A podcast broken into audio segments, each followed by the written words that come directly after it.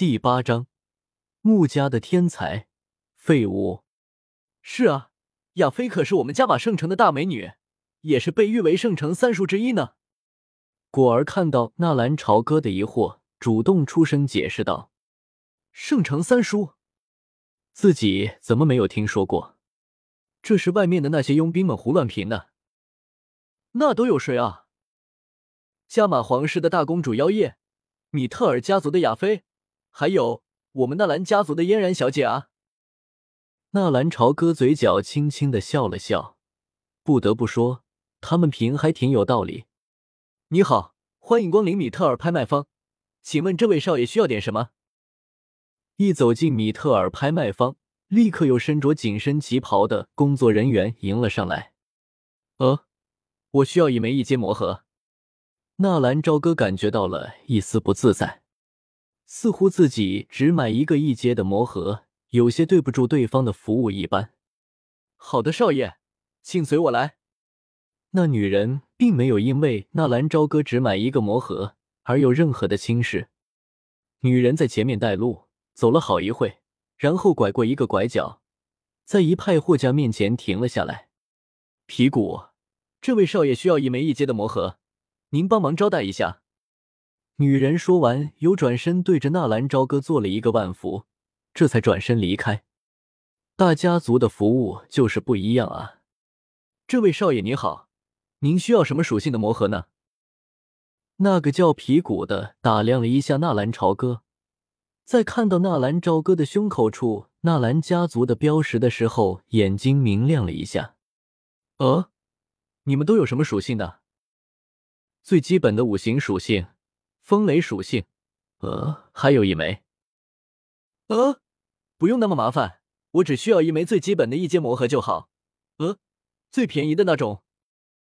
好的，少爷，请稍等。噗嗤！忽然一声突兀的笑声从不远处传了过来。闻声，纳兰朝歌和果儿转过身子看过去，一群人浩浩荡荡的也朝这边走了过来。少爷，他们是穆家的人。刚刚开口说话的叫穆吕。穆吕，他是不是有个哥哥叫穆铁？少爷，你怎么知道？难道你认识他？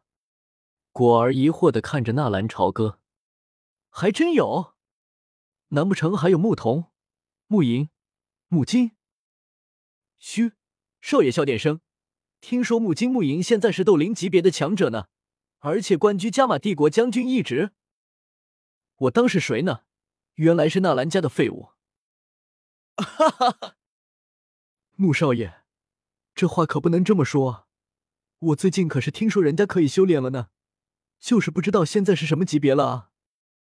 废物就是废物，那还能有什么级别啊？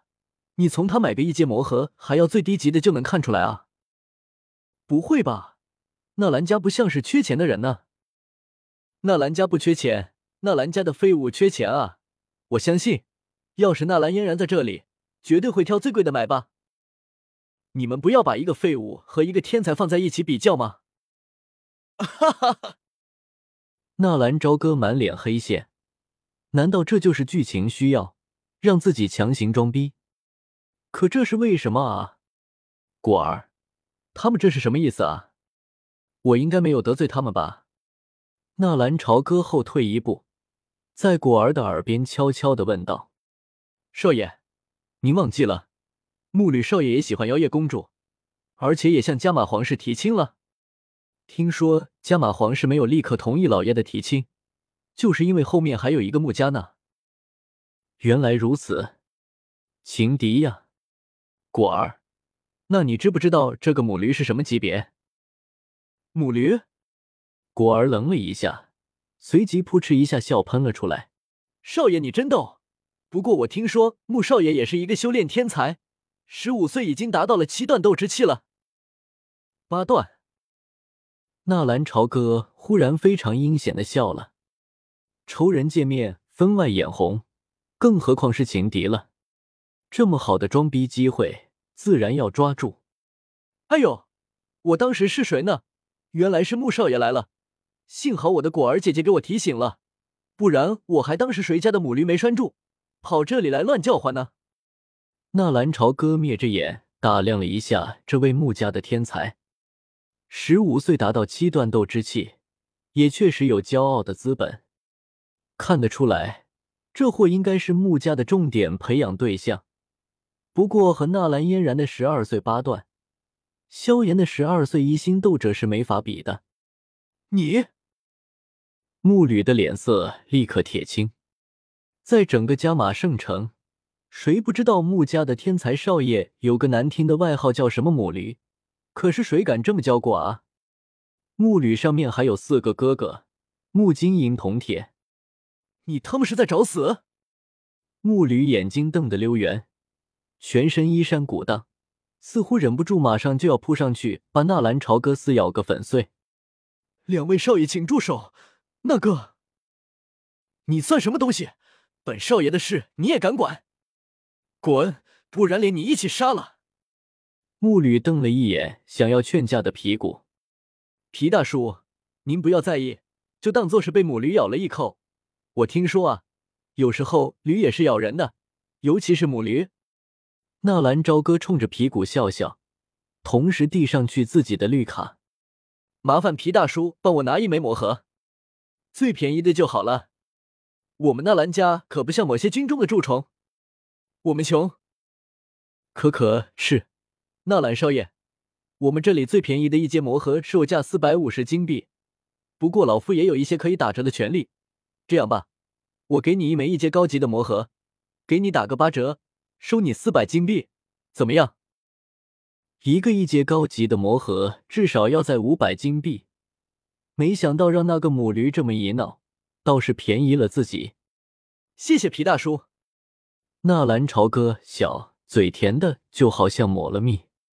等等，木吕忽然冷笑了一声：“买东西总要有个先来后到吧？你们米特尔家族还有多少一阶魔盒？”哟，一听木吕这话，纳兰朝歌有些愣住了。看样子这货是要包圆啊！回禀穆少爷。我们米特尔家族一共有一千两百七十七家拍卖方，遍布整个加玛帝国，仅在圣城就有七家总店。一阶魔盒在圣城的库房中，应该还有一万两千枚。请问穆少爷，您这是？一万两千？穆吕一下子愣住了，这逼装的有点大啊！一万二乘以五百，六百万的金币啊！